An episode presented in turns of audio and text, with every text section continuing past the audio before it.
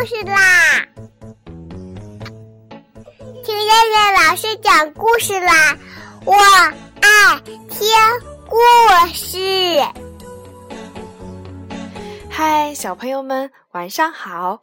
我是东方爱婴荣城中心的燕燕老师，又到了听燕燕老师讲故事的时候啦。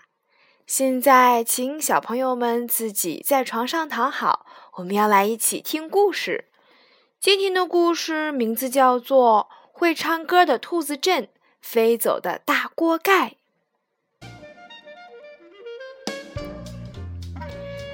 商店里挂着各种各样的锅盖，有木条锅盖、铝锅盖、黑铁锅盖，还有精致透明的玻璃锅盖。这里每天人来人往，有许多的商品不断被买走，又有许多新的商品运进来。各种锅盖也是不断的被买进卖出，只有那个木条大锅盖是个例外。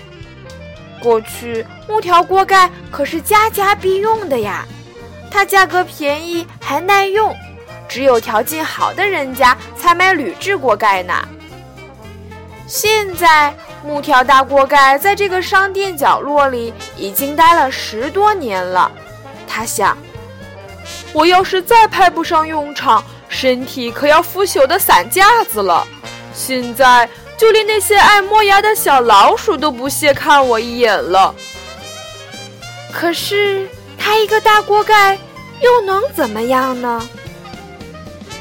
这是很普通的一天，天气晴朗。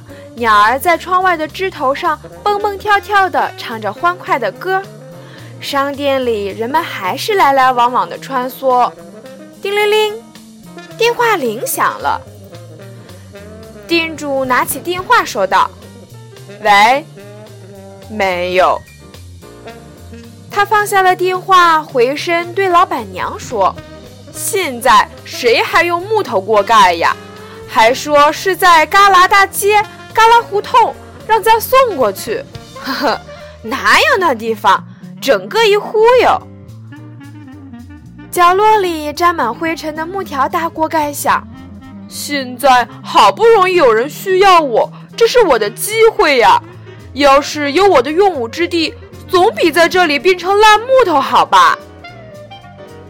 他试着动动身体，唉，身边堆满了铁锹、铁锅。自己根本动不了地方，要想挪动出来，还真是件不容易的事。这时，有人踢了他一脚：“破锅盖，动什么动？再动，我把你劈两半儿！”嘿嘿，大锅盖想说：“还有你劈呀？我本来就是两半的。”只是话没说出口，咣当一声，踢他的那把铁锹自己倒下来，栽了一个大跟头。哈哈，大锅盖笑得扑通倒在了铁锹的身上。店主听到声音走过来说：“哦，这里怎么还有个木条锅盖呢？不过这么多年了，一定都腐朽了，也没什么用了。”说着，扬手把大锅盖扔了出去。大锅盖从商店里飞了出去，里面的铁锹讥笑着：“哼哼。”不用我动手，你也会摔得七零八落的。大锅盖可没听到这一些，他正为自己可以呼吸到清新的空气而兴奋不已呢。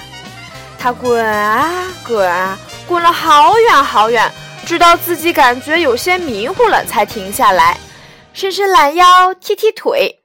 咚！不好！大锅盖身边传出“哎呀”的叫声。原来他不小心踢到了一个弯腰驼背的老爷爷，大锅盖忙低下头说：“对不起呀，我可是十多年没出门了，现在好不容易出了门，有点得意忘形了。”说完，急忙趴下身体去给老人揉揉。可是驼背老爷爷却没生气，而是高兴地捡起大锅盖。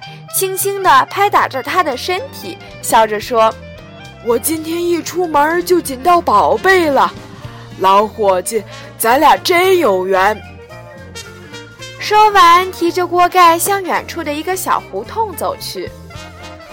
老爷爷住在一座低矮的土坯房里，里面到处堆满了塑料袋、汽水罐、旧报纸。大锅盖进了房间，就听见里面传出另一个苍老的声音：“老头子回来了，锅盖买到没有啊？”“ 嘿嘿，咱们的运气好，不用买，我捡到了一个，看样是没用过的，还很新呢，你瞧瞧。”来啦，来啦！随着喊声，大锅盖眼前出现了一位满脸皱纹的老婆婆。他接过大锅盖，用满是皱纹的手轻轻抚摸着，又拿出一块洗得干干净净的抹布去擦拭他的身体。老头子，外面的灶台垒好了吗？孩子们快要回来了。他们早就嚷嚷着要吃用大铁锅、大木头锅盖煮出的饭菜呢，说城里吃不到这些原味的东西。咱们虽说搬到城郊住，但这里也不让在外面垒锅灶的。等孩子们回来吃完年夜饭，咱们还是要拆了的。不过这个大锅盖可是宝贝，我可要精心保管。看见它。就好像看见孩子们小时候眼睛盯着，等着我掀开锅盖的馋样儿呀！好了好了，早好了。老爷爷回答道。老婆婆听了，乐颠颠地走出门，轻轻地把大锅盖立在大铁锅旁，拿起一个簸箕开始拨米。驼背老爷爷开心地笑着，哈哈，今天我好像回到了过去。回到了孩子们小的时候，明天我再去买几只小鸡，钻到你簸箕下抢碎米吃啊！说笑中，门外传来吵闹声。大锅盖看见一群提着大包小包的年轻男女，笑嘻嘻地嚷嚷着拥进门来。一个穿着红羽绒服的女孩叫着说：“爸爸妈妈，我们回来了。”您这个旮旯大街、旮旯胡同还真是难找啊！大铁锅、大木头锅盖，哈哈，我今天又能够吃到脆脆的锅巴啦！大锅盖开心地笑了，原来这里就是旮旯大街、旮旯胡同呀！嘿嘿，我也找到家了。好了，小朋友们，我们今天晚上的故事就先讲到这儿吧。我们明天晚上再见啦！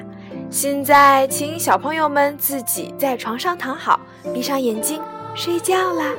小朋友们，晚安。